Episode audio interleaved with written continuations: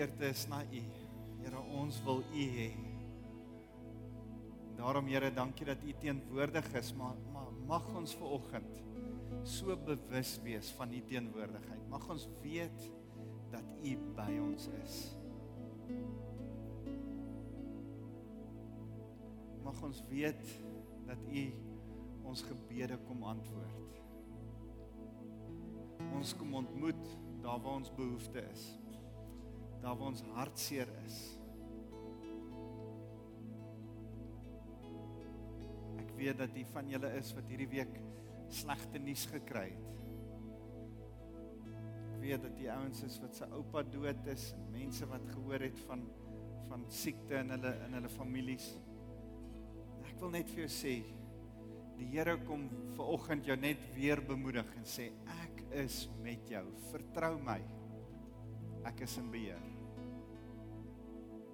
En net soos die vriende van Daniël, Sadrag, Mesig en Abednego gesê het. Here, die Here sal ons uit die vuurwind uitred. Toe hulle met die koning praat, toe sê hulle die Here sal ons red. Maar al sou hy ons nie red nie, bly hy steeds ons God. Bly hy steeds ons Here. Bly ons steeds ons volle verwagting op hom sit. Here, ons wil dit saamkom kom uitskree saam met Sadrag, Mesig en Abednego volgend. Here, ons vertrou U vir uitkomste. Maar Here, ons is onderdanig aan U en ons sê Here net soos wat U wil. As U dit op 'n ander manier, op 'n ander plan wil bewerk, Here, vir oggend kom ons ons planne neerlê en kom ons U plan kies vir elkeen van ons se lewens. Ons idee van hoe dit moet wees, kom ons by U voete neerlê. En ons kom sê, Here, U is ons koning ons gaan luister wat U vir ons sê moet gebeur. Dankie Jesus. Dankie Here. Dankie Jesus. Julle kan gerus sit. Terwyl ons so in aanbidding is, kom ons neem die offergawe se tiendes op en ons sê ook vir die Here dankie dat ons hom met ons offers en ons tiendes kan eer as deel van ons aanbidding. En juist dat ons nou in aanbidding is.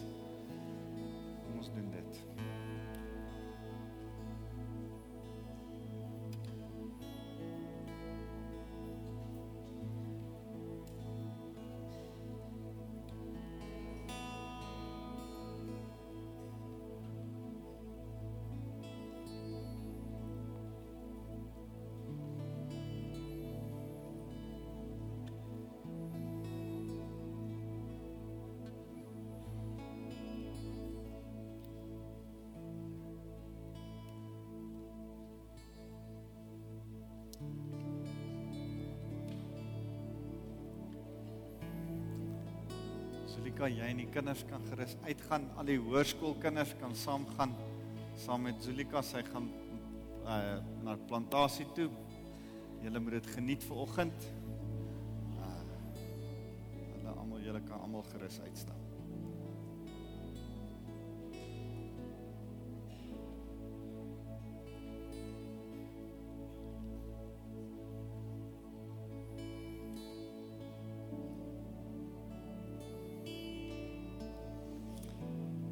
Stefan. Ek het ehm um, vanoggend die worship so geniet. Dit was so lekker en daai dromie klas. Kan ons dit aan die einde weer sing? Is dit reg? Kan ons hom weet dis nou 'n worship lied, maar dit was so lekker. Ek wil hê ons moet dit weer aan die einde sing. Kom ons gee hulle lekker hande klap.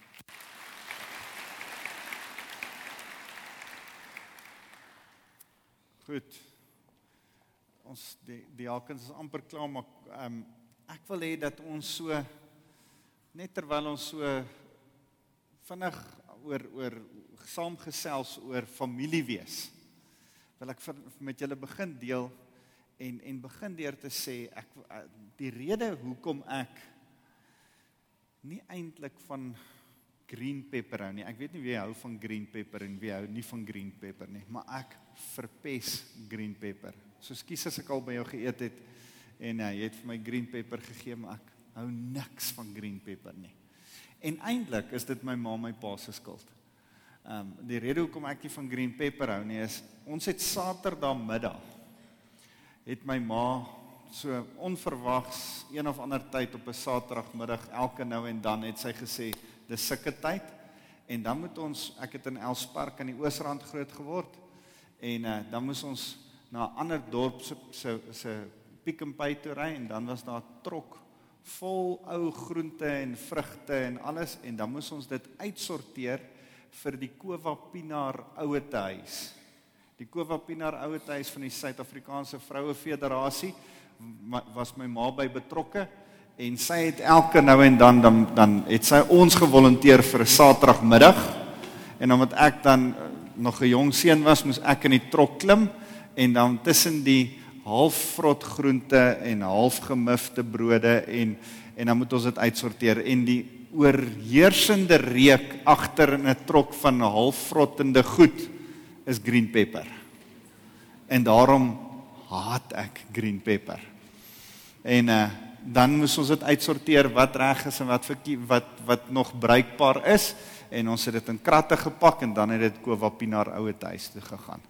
So ek het simpatie met die ouens wat in die in die in die garage uh daar by ons by die kantore die die die kos pak elke keer en ek ek was daardeur. Ek het my beerd gehad en en maar dis lekker om julle altyd daar te sien en ek wil vir elkeen van julle wat dit doen sê baie dankie. Dankie dat julle so gee want want vandag wil ek met julle juis praat oor vrygewigheid. En ek loof die Here vir my twee ouers wat my vrygewigheid gewys het. Want jy sien as ons oor vrygewigheid begin praat, moet jy een ding weet. Vrygewigheid is nie 'n ding wat natuurlik gebeur nie. As ek jou net so los en jy net aan jou eie oorgelos word, gaan die natuurlike inklinasie wees om synig te wees. Dit dis vir my interessant. Daar's vrygewig en dan dink ons synig is so amper half neutraal.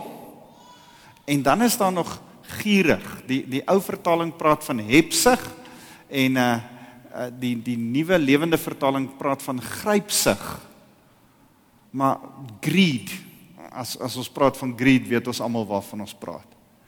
En en dis asof ons dink synig is so half so tussenin. Dis net nee nee, synig is greed. Is hepsig. Synig is jy's net een van twee. Jy's of vrygewig of jy's synig. En en dit dis vir my so lekker om te besef dat as ons oor familielewe praat, dan moet ons vir mekaar sê, luister, jy moet leer hoe om vrygewig te wees. Nou nou mag ek nou net sê, ek wil nie impliseer dat jy nie vrygewig is nie, maar miskien moet ek vandag vir jou help leer dat jy jou kinders vrygewig grootmaak. En en ek eer die Here dat my my ouers my geleer het wat vrygewigheid is. Wat vrygewigheid is met hulle tyd. Ek was een van 5 kinders. My pa was 'n ambagsman. Ons het nie baie geld gehad om uit te gee nie, maar tyd en en en effort en talente, dit moes ons gaan gee en help en deel wees van verskillende plekke. En ek eer die Here dat my ouers my dit geleer het. Ek eer die Here dat die Here vir my toe 'n vrou gegee het wat geweldig vrygewig is. Gisteraand vertel ek vir my skoonma uh wat van van my preek Dot is nie daar nie en uh my skoonma vertel my hierdie storie. Sy sê Dot is in Swaziland as 'n student, as 'n teologiese student en uh daai tyd is net voor die winter, maar sy gaan na Swaziland toe en en en my skoonma gaan soek vir haar ordentlike sweetpak om op hierdie uitreik te gaan as student en sy koop vir haar as student daai tyd 'n Daniel da, Daniel Hegter ehm um, sweetpak en dit is verskriklik duur daai tyd dit was R400 gewees en dink was 1992 of so iets. En uh, sy gee dit vir haar sy sê jy moet hierdie ding nou nie op in 'n bondel laat lê nie, jy moet hom baie versigtig hanteer en pas hom nou mooi op. Moenie met die ding verf nie want jy gaan nou verf en allerlei goed doen. En toe dot terugkom, toe vra my skoonma vir waar is die sweetpak? Toe sê sy, daar was 'n kind daar wat nie klere gehad het nie. Ehm um, en en sy het koud gekry en toe besluit ek om my sweetpak vir haar te gee. Nou, dis tipies as jy vir dot ken, is dit tipies wat sy doen. Sy sal haar laaste kledingstuk uitgee. Toe ek in Delmas gemeente was, was dit altyd so snaaks as ek so voor die gemeente staan en sien ek daar's dot 2 jaar terug, daar's dot 3 jaar terug, daar's dot 4 jaar terug. So sy het klere so aangepas het vir die hele gemeente. En uh dis hoe my vrou is. En ek eer die Here want ek ek sien dit en ek sien dat sy 'n kultuur in ons huis geskep het van vrygewigheid. My my my jongste dogter begin 'n bediening Giving in Heels. En en sy besluit sy gaan matriekafskeid toe. Maar sy kan nie met 'n matriekafskeidrok sit en hom een keer dra en dan wat wat dan nie. En daarom sê, besef sy net hoorie deel van my wat ek gekry het moet ek weer gee. En sy begin 'n ding en en hierdie hele ding het ontplof en dit is wonderlik om te sien hoeveel rokke is daar en hoeveel mense bedien sy en daar's al pakke vir vir mans en daar's skoene en allerlei goed wat sy gee vanuit haar een rok wat sy eers haar eie rok wat sy gegee het en toe word dit meer en meer en meer. En en is wonderlik om te sien elke keer as sy met so 'n smile terugkom as sy iemand kon help wat nie vir 'n diner of vir 'n spesiale geleentheid of vir 'n matriekafskeid 'n rok het nie en sy kon daai persoon help en vir hulle rok gee. En en ek ek sien hoe generasies generasies aansteek. Hoe hoe jy in 'n huis groot word met vrygewigheid en dit dit vryf af. Dit het dit het 'n gevolg. En en daarom wil ek hê julle moet so bietjie saam met my kyk na vrygewigheid vandag. Vrygewige mense in die eerste plek ek ek hou daarvan om om te besef hulle gee meer hulle sal nog meer gee in in my dogter se geval het sy een rok gegee en toe sy hierdie ding begin het sy iewes skielik van alle kante af rokke gekry en nou gee sy rokke uit ek is altyd verstom Neville Norden eh, sê op 'n stadium vir ons hy wil graag 100 karre weggee en ek dink waar in jou lewe gaan jy 100 karre weggee Hy het al 50, ek het die voorreg gehad toe hy die 50ste kar vir die pastoor van Mamelodi gegee het. En ehm um, uh, uh, Jabu en Sheila was in trane toe hulle daai sleutel gekry het en ek was ek, ek dit was vir my voorreg om net by te kon wees. En uh, toe hy daai 50ste kar gegee het. Maar stel jouself voor as hy nie gemik het vir 100 nie, was hy nog nog nie by 50 gewees nie maar jy kon al 50 karre weggee. Jy kan meer gee as jy begin gee. Maak dit sin? Dis dis logies. So hulle gee meer vrygewige mense gee meer, hulle spaar meer. Hulle spaar verseker meer want hulle dink mooi oor wat hulle gee en hulle spandeer minder want hulle is meer strategies. Hulle is ook gewoonlik en dis een van die redes hoekom ek dit graag met julle wil deel. Hulle is gewoonlik finansiëel meer wys. En dan die die vierde ding is Handelinge 20 vers 35, dan quoteer eh, Petrus vir vir vir Jesus dan sê hy eh, dit is meer geseend om te gee as om te ontvang. So jy is ook per definisie gelukkiger as jy gee. As jy as jy gee, is dit vir jou lekkerder. Juis ehm um, toe ek nou met met Christenay my jongste deel oor dit, toe sê sy pa en pa moet hierdie stukkie vir die mense lees. En uh sy het vir my 'n stuk gegoogel dat ek dit vir julle moet lees en ek wil vir julle hierdie stuk lees Generosity and your brain. I say the feel good effects of giving begin in the brain. It's called the giver's glow says Stephen G. Post, director of the Center of Medical Humanities and Compassionate Care in Bioethics at New York's Stony Brook University. The response, he says, is triggered by, by the brain's chemistry in the mesolimbic pathway, which recognizes rewarding stimuli. So, your brain gee actually lekker goed af. Endorfine en dorfine en al daai ander snaaks goed gee jou brein af wanneer jy gee. Daar's 'n giver's glow. Daar's iets om vir iemand iets te kan gee. Dit dit maak ietsie binne in jou los. Hierdie studie sê verder dat dit is meer dit dis een van die goed wat jou gesonder hou as wat net kerk gaan is. Is om jou tyd en jou geld en jou talente vir ander mense te gee. Um, interessant genoeg eh, want dit gaan oor hoe lank jy leef longevity en dan sê hy interessant genoeg kerk gaan uh maak uh, mense leef langer as jy kerk gaan as as ander gewone mense wat nie kerk gaan nie. Ek dink ook so, want ons het dalk so 'n bietjie 'n beter lewenstyl as hulle. Ehm um, en ek dink daar's 'n paar goeie beginsels wat ons byhou. En dan sê hy, maar wanneer jy gee, dan gebeur dan is dit selfs nog beter vir jou lewenstyl. So as as ons daaroor gesels, dan dan besef ons ons moet gee, maar maar wat sê die woord oor gee? Hoekom moet ons vrygewig wees? Hoekom is Christen kulture meer vrygewig as ander godsdienste as ander kulture? En en ek dink die een rede is ons aanbid 'n vrygewige God, 'n God wat so vrygewig is. Blaai gou saam met my na Jakobus 1 vers 17 toe. Jakobus 1 vers 17. Dan sê hy vers 16 sê moet dis nie mislei word nie, my geliefde broers en susters. Van bo af kom net goeie gawes, net goeie dinge, ja volmaakte gawes. Hulle kom van die Vader wat die hemelligte geskep het. Anders as die hemelligte staan hy onbeweeglik vas, selfs sy skade weer verskuif nie soos hulle sin nie.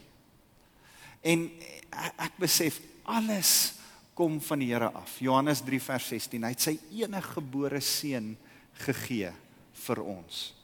So die ons ons aanbid 'n vrygewige Vader God wat sy seun kom gee en dan kom Jesus en reg deur Johannes, reg deur die evangelies dan kom sê hy ek kom om my lewe neer te lê. Filippense 2 sê hy het van die hemel af gekom en dit nie roof geag om soos 'n mens te word en tussen ons te kom woon en hier by ons te kom wees en sy lewe vir ons neer te lê nie. Johannes 20 sê dit so mooi. Oor en oor sê dit hy hy het sy lewe neergelê. Hy het nie sy lewe by hom gevat nie. Hy het sy lewe oorgegee. Hy kon enige tyd 'n legio engele roep om die kruisiging te stop, maar hy het gekies om sy lewe neer te lê. En en en as ons besef, ons aanbid 'n God wat sy lewe kom neerlê het. Ons aanbid 'n God wat sy seun vir ons kom gee het. Dan dan kom ons agter as ons soos hy wil word, moet ons ook vrygewig wees.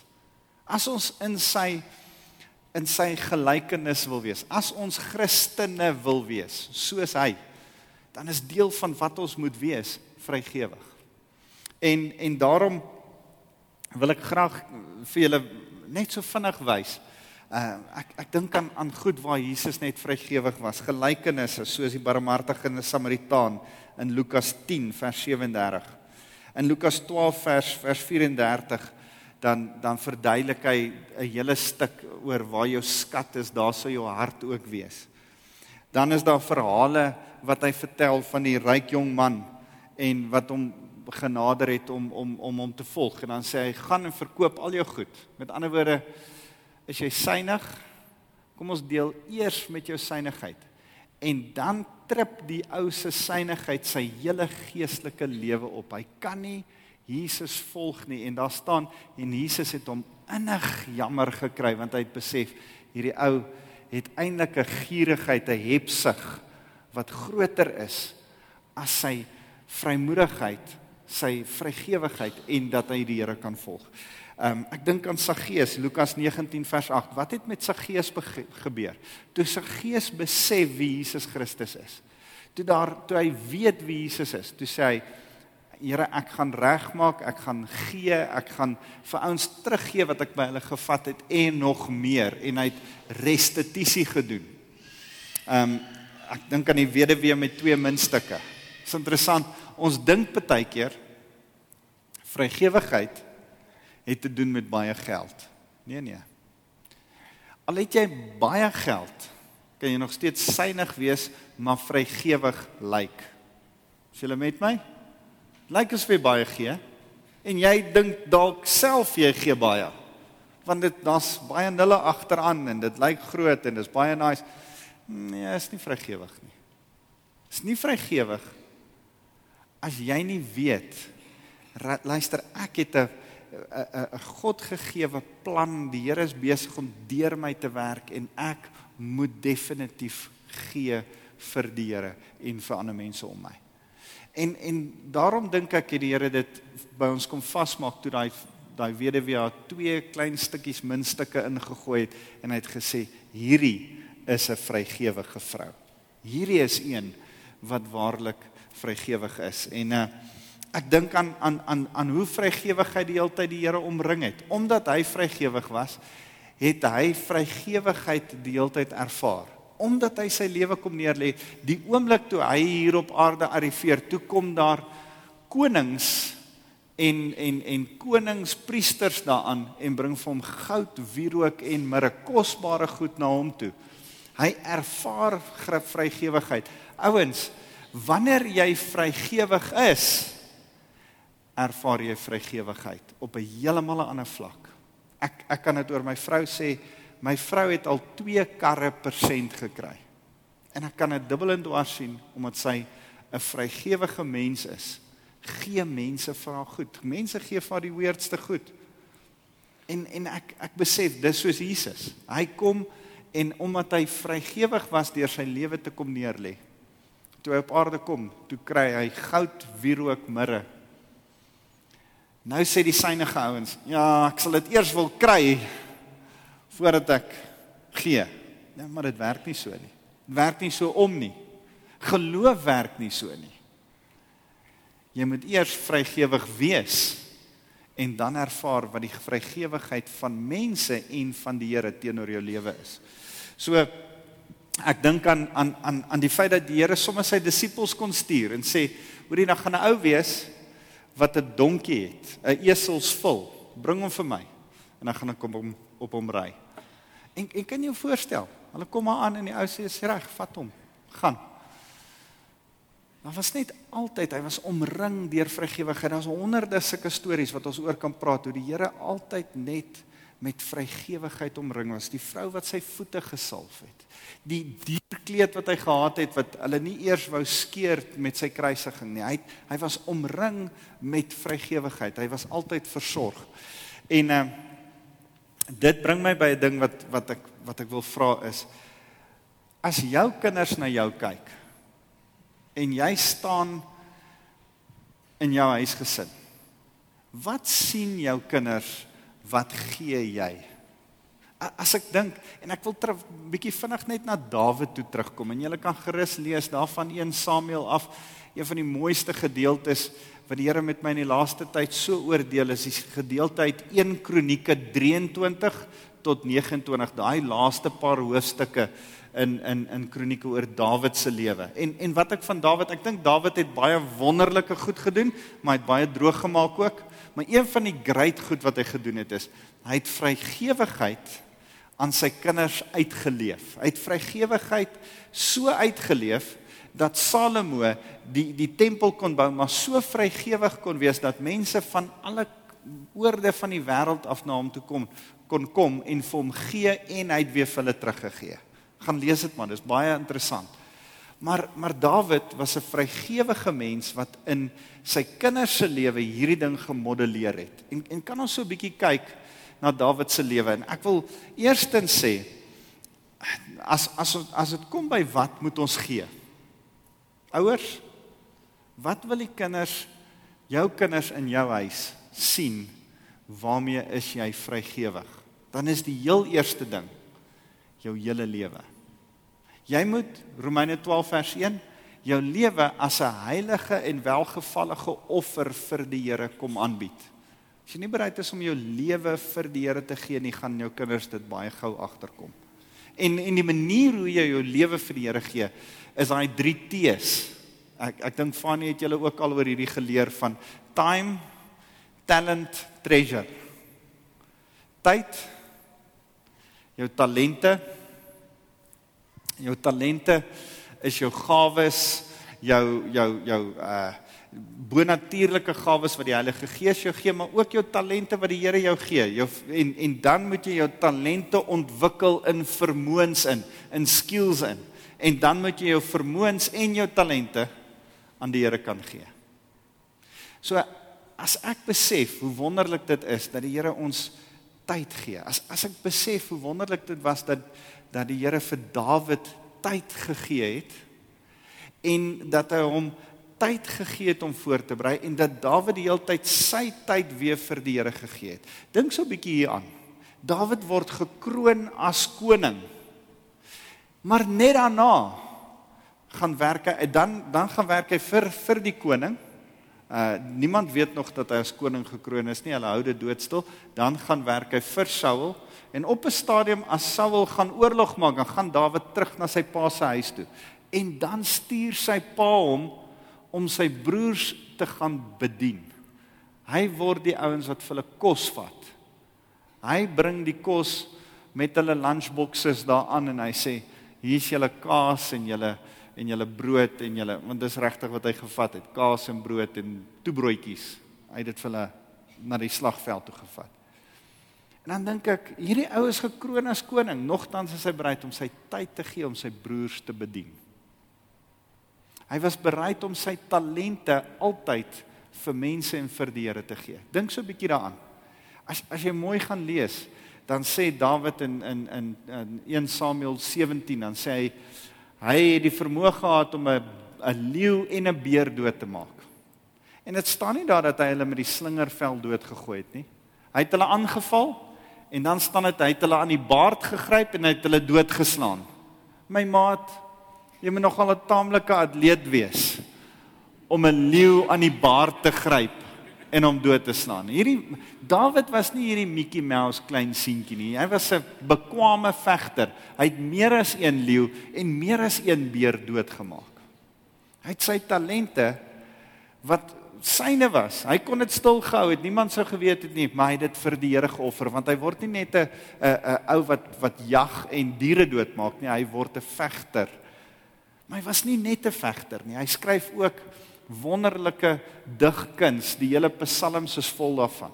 En dan speel hy, hy's 'n fantastiese musikant. Hy speel vir die koning. Hy speel tot eer van die Here. Hy sing hierdie liedere vir die Here. Hy hy wys sy talente aan die Here toe. Kan jy dink wat 'n impak dit in die mense om hom gehad het? Dawid het altyd 'n manier gehad om voor te stap en sy talente so aan die Here toe te wy en aan die mense toe te wy. Dat toe hy 'n generaal word en later 'n koning en 'n pa en en 'n man van baie vrouens het hy die vermoë gehad om sy talente so te gebruik dat mense gesê het ons wil hom navolg. Ons wil wees soos wat hy is. Ons sal enigiets vir hom doen. Ons sal deur 'n groep Filistyne fight om 'n emmer water te gaan bring en na, na sy voete toe te bring, net omdat hy sê, "Ja, ek wonder hoe proe daai water van daai plek nog." En en ek besef Dawid het net daai vermoë gehad om hierdie vrygewigheid van sy tyd, sy talente te modelleer vir sy gesin en sy mense. Maar hy het ook sy skatte gemodelleer. Blaai gou saam met my na hierdie interessante skrif in in ehm um, Kronieke. 1 Kronieke 29. Hy sê Dawid is aan die woord hier. Hy's hy's hy's besig om oor die skatte van die tempel by wat wat vir die tempel bymekaar gemaak word te, te gesels. Nou jy moet besef hier wat wat die agtergrond is. Dawid wou met sy hele hart vir die Here 'n tempel bou. Maar die Here het gesê Dawid, jy het bloed aan jou hande. Jy mag nie die tempel bou nie. Ek gaan jou seun Salomo my seun maak. Dis vir my so 'n mooi skrif en hy sal die tempel bou. En dan uh stel Dawid Salomo aan as koning. Hy gee vir hom die planne. Dit dis vir my so interessant. Dit lyk asof die Here as jy die skrif mooi lees, so 'n plan in Dawid se kop, so 'n 3D plan in Dawid se kop gehad het, gesit het van hoe die hele tempel moet lyk. En dan teken Dawid dit of hy bou dit, hy modelleer dit en dan gee hy dit vir Salomo en hy sê jy moet hierdie plek bou. En dan vers 4. Dan sê hy ek gee nou meer as 102 ton goud van oor.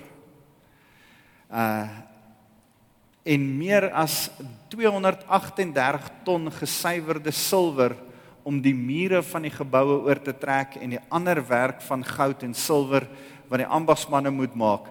Wie gaan my voorbeeld volg? Nou as jy die stuk lees, dan kom jy agteruit uit sy koningskat uit 'n klomp gegee, maar dan uit sy persoonlike skatte uit het hy 102 ton goud gegee. Toe ek dit vir my dogter lees, toe sê sy, "Ja, pa moet tips vat. Daar's baie goeie paas in die lewe."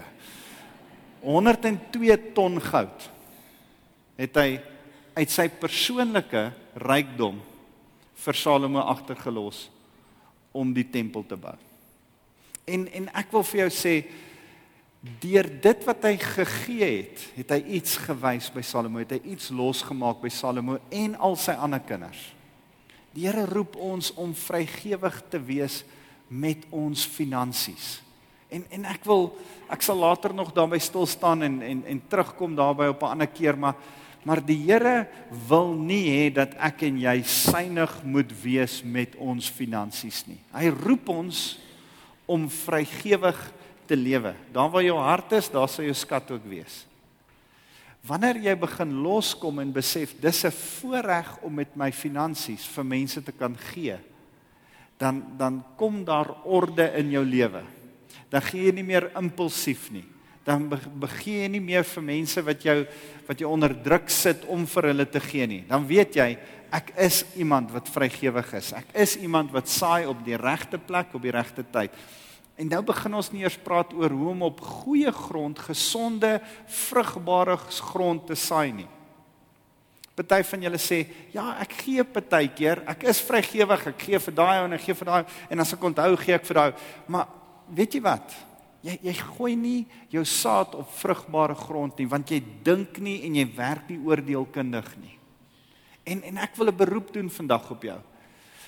Laat jou vrygewigheid beplant berekend en saam met jou kinders en jou gesin 'n voorbeeld tot hulle ook wees. Dink mooi oor wat jy doen. Dink mooi oor waar jy gee en hoe jy gee. En dan gaan jy nie meer onder onder druk iewes skielik in 'n hoek vasgedruk word en nou gee jy hier en nou gee jy daar en dan sit op klipprige grond en dan sit tussen die dorings en dan sit daar by die roebord en dan sit daar op 'n verkeerde plek. Jy moenie onderdruk gee nie. Jy moet weet wat die Here jou geroep het voor om te gee en dan is jy vrygewig daar. Leef 'n lewe van vrygewigheid. As ek as ek dink aan ons hele lewe wat ons vir die Here gee, ons ons ons tyd, ons talente, ons geld, dan dink ek ouens, dis 'n gesindheid van vrygewigheid. En dit bring my by die volgende punt. Die volgende ding wat ons vrygewig in moet wees is ons dankbaarheid teenoor die Here.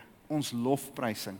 Jy kan nie die Here dien en dit nie met 'n dankbare gesindheid doen nie. Dan moet altyd dankbaarheid in jou hart wees. Uh Jean het 'n het 'n vers al 4 keer hierdie week gekry. Wat was hy? Wat sê? Jy kan hom seker al uit jou kop uit sê.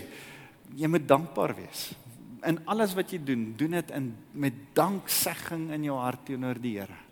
En en ons het as manne groep donderdagoggend toe ons bymekaar kom tussen 5 en 6 manne. Dis 'n goeie plek om te wees donderdagoggende tussen 5 en 6. Vrouens, kan ek jou 'n groot guns vra vir jou man se eie geestelike onthaalwe? Skop hom uit die bed uit. Donderdagoggende so kwart voor 5. Is dit reg met julle? Skop hom uit die bed uit en laat hy daar ons join en dan ons het 'n heerlike tyd saam, ons leer saam, ons het fellowship saam en dis fantastiese 'n lekker tyd. 5 tot 6 6 uur laat ek stiptelik gaan. En en donderdagoggend toe praat ons oor die feit dat ons dankbaar moet wees en en ons dankbaarheid teenoor die Here moet uitspreek. En ek het net weer hierdie week besef, dankbaarheid is so 'n incredible ding. Blaai gou saam met my na 'n baie interessante gedeelte in Openbaring ehm um, 4, Openbaring hoofstuk 4. Daar's 'n interessante ding wat ek julle gou wil wys.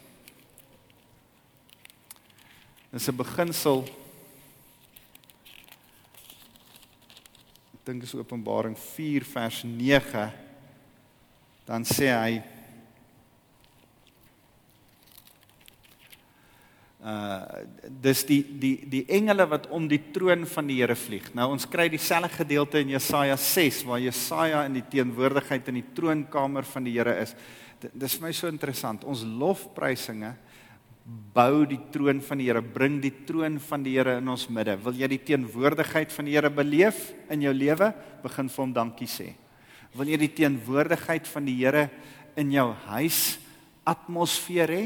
Kan ek jou 'n tip gee? Wanneer jy en jou kinders saam eet, ons het mos saam gesels dat jy ten minste een ete saam met jou huisgesin eet om 'n tafel. Mag dit 'n beginsel in jou Christen lewe wees dat jy saam met jou kinders ten minste een ete 'n dag om 'n tafel saam sit. Paas en maas, dan is dit jou verantwoordelikheid om 'n gebed te doen voordat jy eet. Want die woord sê ons moet bid voordat ons eet. Wanneer jy bid, kom ek gee jou hierdie tip. Sê altyd vir die Here dankie. Moenie net vir hom dankie sê vir die kos nie. Sê vir hom dankie oor iets meer. Kan ek jou vra? vergeet 'n bietjie jou rympie. Ek ek het ook al 'n rympie aangeleer. Kan ek kan ek myself en julle uitdaag vandag? Gooi jou rympie 'n bietjie eenkant. Kom ons vra vir die Here, Here, gee vir my 'n geleentheid om voor my gesin met dankbaarheid U te aanbid. 'n lofprysing te doen terwyl ek om die tafel is. Want wanneer jy die Here in dankbaarheid begin loof, dan kom die teenwoordigheid van die Here. Man, ek wil eet in die teenwoordigheid van die Here. As ek en my gesin saam kuier om die tafel, wil ek die teenwoordigheid van die Here daar hê. So kan ek jou nooi. Kan ek jou uitdaag? Maak dat jou kosgebed nie hierdie simpel rympie is nie. En en alle respek en jou rympie is seker baie mooi, maar ek wil graag hê dit moet 'n 'n dankbaarheidsgebed wees waar jy vir die Here dankbaar jou dankbaarheid uitspreek oor iets unieks, iets wat vandag of gister gebeur het, iets wat jy regtig uit jou hart uit voor dankbaar is. Wat dit in jou gesin se oë die grootheid van die Here kom oplig want want kyk gou-gou hierso in in in Openbaring as die engele om die Here se troon vlieg, dan skree hulle heilig, heilig, heilig is die Here God almagtig. Hy wat was en wat kom en wat is en dan uh en elke keer wanneer die lewende wesens heerlikheid, eer en dank toebring aan hom wat op die troon sit, hy wat vir altyd lewe, val die 24 ouderlinge in aanbidding neer. Elke keer wanneer die engele wat bring hulle heerlikheid, eer en dank. Hoor gou mooi, hulle bring heerlikheid, eer en dank. So hulle gee hom glorie, hulle maak sy naam groot, verheerlik hom. Hulle bring hom eer aan. Hy is waardig om geëer te word want eer hy is die een bo alles. En dan bring hulle hom dank. Dankie dat u dit vir ons doen. En dan net vers 11 dan sê hulle dan begin hulle aanbid in in amper in 'n respons vir die engele se heerlikheid, eer en dank. Dan sê hulle: "U is waardig, Here ons God, om die heerlikheid en die eer en die mag te ontvang.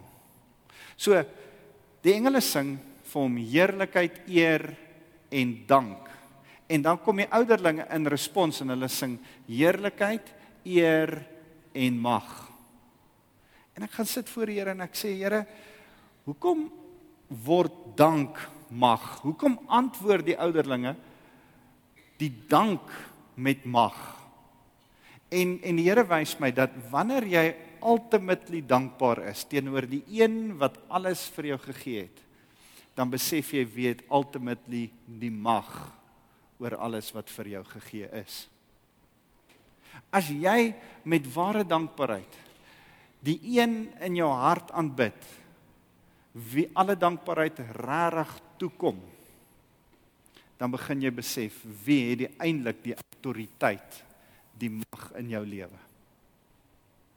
En en daarom is dankbaarheid belangrik in ons lewe. Daarom is deel van waarmee ons vrygewig moet wees die dankbaarheid in ons lewe. Ons moet vir die Here heerlikheid en eer en dankbaarheid gee sodat ons kan klik dat hy eintlik die mag, die autoriteit, die heerser van ons lewens is. En dan gaan jou vrees minder word. Ek hoor hierdie week loop ek vas die hele week teen ouens se vrees. Ek hoor van 6de April gaan dit gebeur en almal se SMS'ies en WhatsApps wat rondgaan en dit en as jy luister, stop Julle vrees ons leef nie in vrees nie, ons leef in geloof. As jy vir die Here begin dankbaar dankbaarheid uitspreek oor wat hy vir jou gedoen het die afgelope 20 jaar, 30 jaar, 40 jaar, 50 jaar in jou lewe. Hy het jou behoed, hy het jou bewaar, hy's by jou, hy is jou God. Spreek dankbaarheid teenoor hom uit oor wat hy vir ons gedoen het. Al is dit net oor wat hy vir ons in 1994 gedoen het dat daar nie bloedvergieting was nie. Spreek dankbaarheid uit dat ons nog hier is en die kerk nog 'n verskil kan maak. Die evangelie gaan nog uit. Kom ons spreek dankbaarheid uit teenoor hom. Wanneer ek en jy dit om ons tafels vir ons kinders sê, gaan daar geloof kom. Ons het 'n keuse. Gaan ons die WhatsAppie oor die 6de April vir ons kinders lees en begin worry en bewe en wonder wat gaan ons maak en ekstra petrol gaan ingooi? Of gaan ons om ons tafel sê, kinders, die Here is groot. Hy is almagtig. Hy is ons Here. Kom ons sê vir hom dankie vir wat hy vir ons doen, vir wie hy vir ons is wat hy vir ons in ons lewens beteken het. Dankie vir dit, Here. Dankie vir dat u getrou was hier. Dankie dat u ons gered het van hierdie disaster. Dankie dat u ons hier opgepas het. Ouens, jy het 'n keuse om 'n lofprysingsatmosfeer in jou huis los te maak vir jou kinders rondom jou tafel met danksegging. Maar dit moet uit jou mond uitkom. Jy moet voorloop soos wat Dawid voorgeloop het, moet jy voorloop. Jy hoef nie die vrees WhatsAppie vir jou kind eerste te lees nie. Lees die vreugde. Moet ons paraat wees? Ja, verseker. Moet ons iets doen? Gaan gooi asseblief petrol in. Maar ouens, kom ons wees geestelik proaktief eerste. En ons hoor wat die Here sê. So die eerste ding is uh wat ons moet gee is ons moet ons hele lewe gee. Die volgende ding is lofprysing en die derde ding wat ons moet gee wat ek in Dawid se lewe net sien is ons moet ons toekomsplanne en ons visie vorentoe vir die Here gee. En, en ons praat baie keer hier oor waaroor droom jy? Wat is jou doel? Waarheen is jy op pad? Wat wys die Here vir jou oor 10 jaar, oor 20 jaar van nou af? Wat is jou groot plan wat jy dink jy en die Here saam oor kan droom? In die laaste week ek's besig om 'n boek te lees oor oor kerk uh organisasie en en en die tweede hoofstuk is 'n interessante ding is the death of church structure. En en die basis van die hoofstuk gaan daaroor is die Heilige Gees moet jou wys wat die struktuur wat die beplanning wat die vorentoe gaan moet wees vir jou kerk. En en en ek besef net weer Ouens, ons moet vir die Here kom sê, Here, U is in beheer. Nie my plannetjie nie, nie my vooropgestelde idees nie, nie my manier hoe ek geleer het by die universiteit dit moet gedoen word in jou spesifieke werksrigting. Het jy al mooi geleer stap vir stap hoe om die 5 jaar plan en die 10 jaar plan en die 20 jaar plan mooi vooruit te werk? Jy's al mooi gestruktureerd, jy het alles mooi beplan, fyn uiteengesit. Jy's mooi doelgerig soontoe op pad. Is jy bereid om vir die Heilige Gees te luister? Is jy bereid om vir jou kinders te sê: "Hoorie, ons was die heeltyd soontoe op pad, maar nou het die Heilige Gees gesê ons moet 'n ander rigting gaan." Kan die Heilige Gees dit doen? Verseker, kyk na Dawid se lewe. Dawid kom en hy word as koning gesalf. En hy dink, "Man, ek sê ou, Ek kan mooi musiek maak. Die koning hou van my. Ek moet in sy teenwoordigheid speel en boonop kan ek nog vir Goliat ook raak gooi en sy kop afkap. Man, ek sê jou. En dan begin Saul van kwaad word, gooi spiese na hom toe. Dawid moet vlug. Hy's weg. Hy gaan kruip vir dit lyk vir ons so amper 7 na na tussen 7 en 15 jaar. Niemand weet regtig hoe lank hy tyd is nie. Gaan kruip hy in grotte weg. Hol hy weg want hy moet eintlik sy toekomsplanne dan neerlê. En dan lyk dit vir hom asof die die die geleentheid kom. Twee keer as Saul in sy hande gegee word, dan kan hy Saul doodmaak. Dan besef hy hy kan nie die gesalfde van die Here aanraak nie. Hy kan nie sy toekomsplanne in sy eie hande neem nie. Hy kan nie soos wat hy dink sy toekomsplan vooruitwerk daarmee aangaan nie. Hy moet vir die Here se tydsberekening vir sy toekomsplan wag en dan is hy bereid om te bly wag. en dan word hy koning, eers net oor Juda. Vir 7 jaar lank regeer hy net eers oor Juda voordat die hele Israel hom koning maak. Miskien sit jy hier en jy het toekomsplanne en jy dinge in jou kop en die Heilige Gees is besig om vir jou te sê kom offer dit aan my op. Kom wees vrygewig genoeg om te sê ek gaan verander. Ek gaan dit vir die Here gee. Ek gaan ek gaan in 'n nuwe rigting. Here, ek gaan my toekomsvisie vir U gee. En ek gaan vir my kinders sê: Kinders, ek submit totaal en al aan die Here. Ek onderwerp my aan die gesag van van sy stem, nie van my planne nie. Ek ervaar regtig dat ver oggend terwyl ek hierdie ding voorberei, sê die Here vir my, ek moet ek moet regtig kom en ver oggend sê, hier's manne wat die Here al mee gepraat het en gesê het jy hou vas aan 'n toekomsplan wat nie meer myne is nie. Dis joune. Dis nie meer myne nie. Verander rigting want my Heilige Gees praat met jou. En vandag is 'n bevestiging vir jou dat jy moet rigting verander. My Heilige Gees praat met jou. Daar's 'n ander tyd, 'n ander ding, iets anderste wat ek in jou lewe wil doen. Wees groot genoeg en wees 'n voorbeeld en kommunikeer dit aan jou vrou en jou kinders en sê die Heilige Gees het vir my gesê ek moet nou 'n rigting verandering maak. Ek ervaar regtig dat die Here vir ons as gemeente wil kom sê dat ons vrymoedig moet leef. Ek terwyl ek by die Here sit, ervaar ek ek moet volgende Sondag ook oor vrymoedigheid praat. En ek sal 'n bietjie net van 'n ander kant af inkom en en ek wil met julle oor iets anders te praat daaroor, maar maar ek ervaar regtig dat ons 'n vrygewige lewe moet leef. Lukas uh, 16 vers 13 sê niemand kan twee eienaars dien nie want jy sal die een haat en die ander een lief hê en die een aanhang en die ander een verag. Jy kan nie God en Mammon dien nie.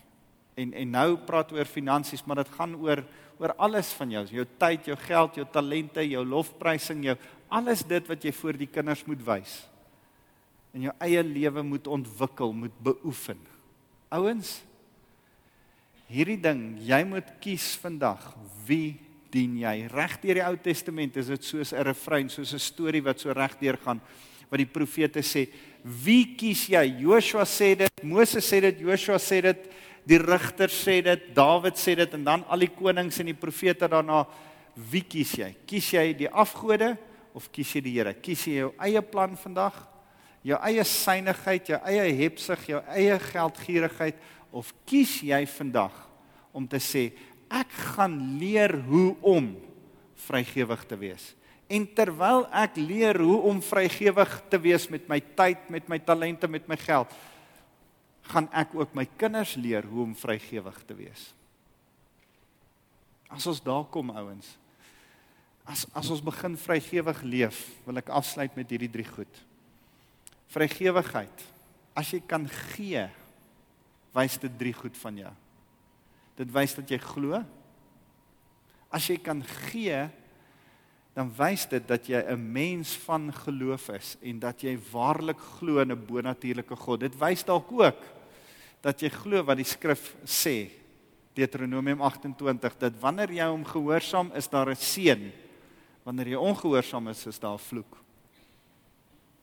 En ons leef in in die tyd van seën, ons die vloek is gebreek maar daar's nog beginsels wat geld. Ehm um, as jy gee dan dan sê dit vir my iemand wat vrygewig is en iemand wat gee besef hulle klik waaroor die koninkryk van die Here gaan. Hulle hulle weet dat die koninkryk van die Here nie kan uitbrei oor die hele aarde sonder hulle toedoen nie. En hulle koop in in die feit dat die koninkryk moet uitbrei. En 'n persoon wat gee het ware liefde want hulle sien behoefte raak. Kom ons bid saam.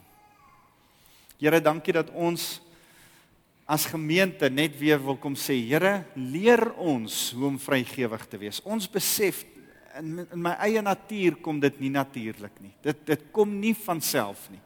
Dis nie iets wat net oormôre gaan gebeur en as ek wakker word as ek vrygewig nie. As ek miskien meer geld gaan kry, dink baie is ek vrygewig. Nee, nee nee. Vrygewigheid hang nie af van hoeveel geld ek het en hoe groot my salarischeck is nie. Vrygewigheid is 'n gesindheid, Here, waarvoor ons ons kom instel en waarop ons 'n besluit moet neem en sê van vandag gaan ek kies om te leer hoe om vrygewig te wees. Ek gaan die woord bestudeer, ek gaan ander mense vraat vra, ek gaan ander mense volg, maar ek gaan 'n keuse van vrygewigheid maak vandag in my lewe.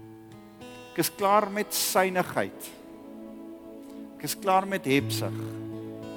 Ek is klaar met my eie plan van sukkel. Ek kies vandag om 'n keuse te maak om te leer hoe om vrygewig te wees. Hoor mooi wat vra ek. As ek saam met jou bid vandag, wil ek jou uitnooi nie om vrygewig te wees nie, net om 'n besluit te maak dat jy 'n keuse sal maak dat jy sal leer hoe om vrygewig te wees. Mag dit 'n begin vir jou wees.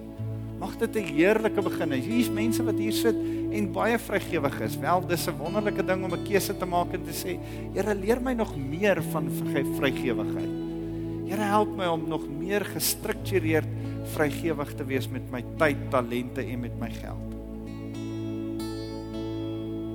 Maar ek het regtig vandag dit op my hart dat die mense is wat vandag vir die Here moet kom sê Here, ek maak 'n besluit om te begin leer om vrygewig te wees in my lewe. Ek breek 'n keuse van synigheid van gierigheid om met 'n toe hand te staan. As jy daar is, wil ek jou uitnooi om saam met my te staan. Saam met my hierdie gebed te bid staan saam met my as jy 'n keuse maak en sê Here ek breek gierigheid in my lewe en ek kom maak 'n keuse om vandag te begin leer hoe om met vrygewigheid te begin te, te begin leef. Here ek kom staan voor U vandag. Ek wil meer leer van vrygewigheid. Gaan jou 'n keuse gee want dis baie mense, baie meer mense wat moet staan. Jy 'n geleentheid gee. Daar waar jy staan, wil ander ouens uitnooi om nog steeds te bly staan. Daar waar jy staan, wil ek hê dat jy jou vuiste so moet hou. Hou jou vuiste so toe. Here, ons wil 'n aksie kom doen. En vir u kom sê, Here, ek kies vandag om nie meer synig te wees en met geslote hande deur die lewe te gaan nie. Ek kies om my hande oop te maak. Maak oop jou hande. Kies om my hande oop te maak. Ek kies om 'n mens te word wat wil gee. Leer my dan om te gee. Here kom leer my uit die woord uit hoe om te gee kom leer my met mentors in my lewe, Here, hoe om te gee. Here, help my om met oop hande. Die van julle wat reeds ervaar in jou hart ek is vrygewig.